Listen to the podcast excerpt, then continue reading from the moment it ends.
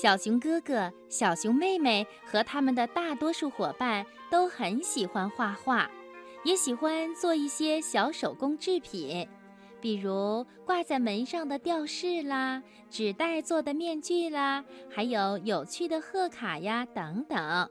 不过，他们虽然喜欢画画，喜欢做手工，但他们并没有明白画画的意义。至少是在斯莫先生来学校教书之前还没有明白。美术家斯莫先生将亲临他们的学校，并且担任常驻美术老师。在美术课上，他告诉孩子们说：“就是这样，人们没有认真的想过有关画画的问题。或许他们应该想一想。”因为我们用的所有东西几乎都是由一幅画开始的，每张桌子、每把椅子、每辆小汽车、每辆卡车，甚至每个螺钉、每个螺母，都是由一幅画开始的。放学了，小熊妹妹、小熊哥哥和弗雷德表兄一起回家。小熊妹妹边走边说：“我知道什么叫美术家。”可常驻又是什么意思呢？弗雷德表兄解释说：“哦，那就是说美术家斯莫先生他要留在这里，并且给我们上不一样的课。”是的，的确不一样。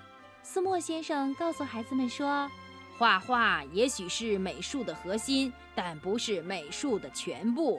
美术还有很多其他的形式。”小熊妹妹说。听起来好像很有趣。我们可以做拼贴画，做纸印画，还可以做罐子。不过最棒的是这门课没有作业。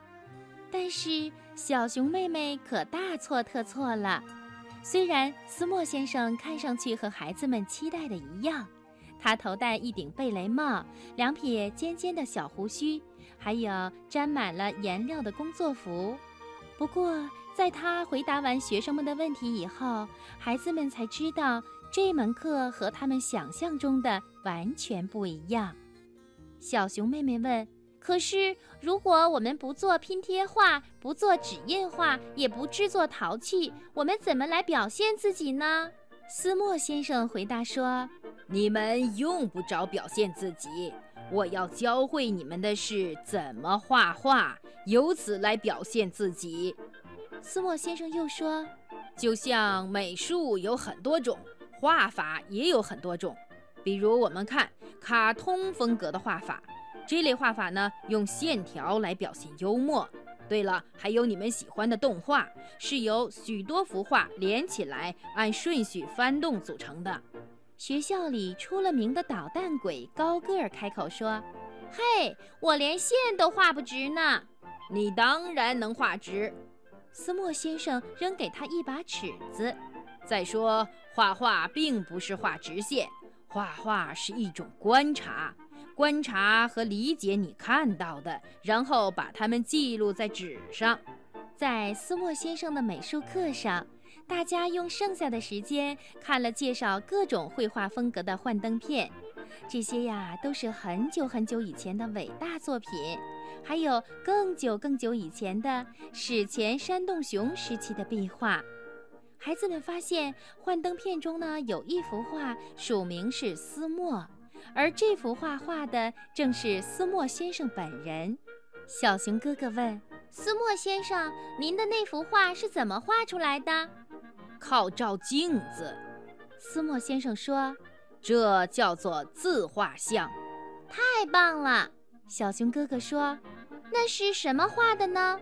一支普通的铅笔。斯莫先生回答说：“说到铅笔，我希望你们用铅笔来做作业。”作业这个词像一股臭气弥漫在整个教室里。小熊妹妹听到“作业”这个词的时候，便哼哼起来。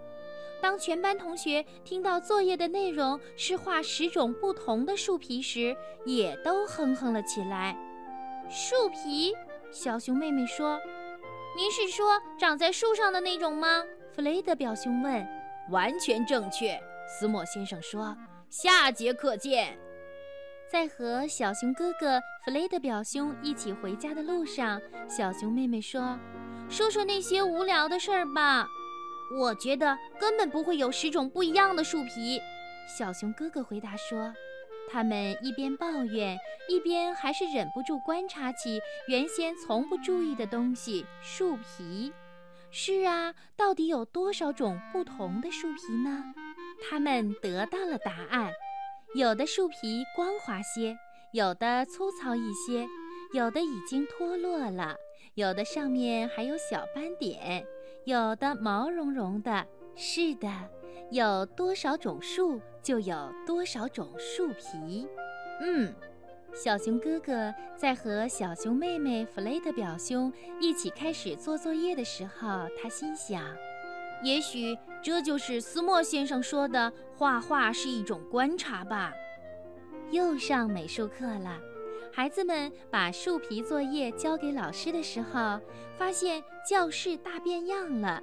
斯莫先生说：“瞧，你们都看到了，我把你们的课桌、椅子摆成了几组，每张桌子上放了一张纸和一支铅笔，每组的中间是你们要画的静物。”小熊哥哥说：“一开始画树皮，现在画幼儿园积木。”斯莫先生接着说：“画的时候要记住这一点，一幅好画就是百分之九十的观察加上百分之十的技巧。”当孩子们动笔画画的时候，开始明白了这句话的意思。那些没有听从斯莫先生建议的孩子，画的一点都不像；而那些听从斯莫先生建议的孩子呢，则完成的非常出色。出人意料的是，高个儿是画的最好的。下课铃响了，全班都交出了一份漂亮的幼儿园积木素描画。斯莫先生问孩子们：“但是为什么要画这个呢？”你们有谁知道什么是风景画吗？当然，小熊妹妹说，就是有大树、房子和其他东西的画。那就是你们下次的作业。苏莫先生说，画一幅风景画，至少要比画幼儿园积木强。小熊哥哥说。但是，当大家开始动笔做作业的时候，他们发现，他们把要画的东西全都看成积木了。小熊妹妹把树屋看成积木的形状，小熊哥哥把农场主本先生的谷仓看成积木的形状，弗雷德表兄呢，把常青树丛也看成了积木的形状。在接下来的美术课上，孩子们给他们的风景画上色。当他们听到下次的作业的时候，又哼哼起来，因为他们要画一幅自画像，听起来太难了。但是斯莫先生只是笑着在黑板上写了一句话：“在画家的眼睛里，美无处不在。”他又补充说。甚至就连你们的鬼脸也是一样的美。大多数孩子们的自画像画的都不错，但是高个儿又一次超过了其他人。他的自画像是一张侧身像，他用了两面镜子来配合画画。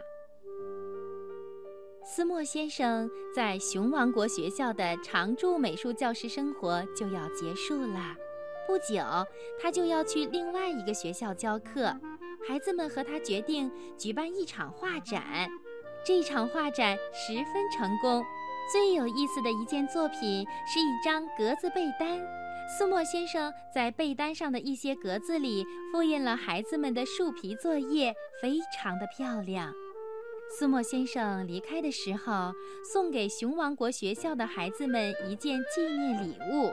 那就是他在第一节课上给他们看的自画像。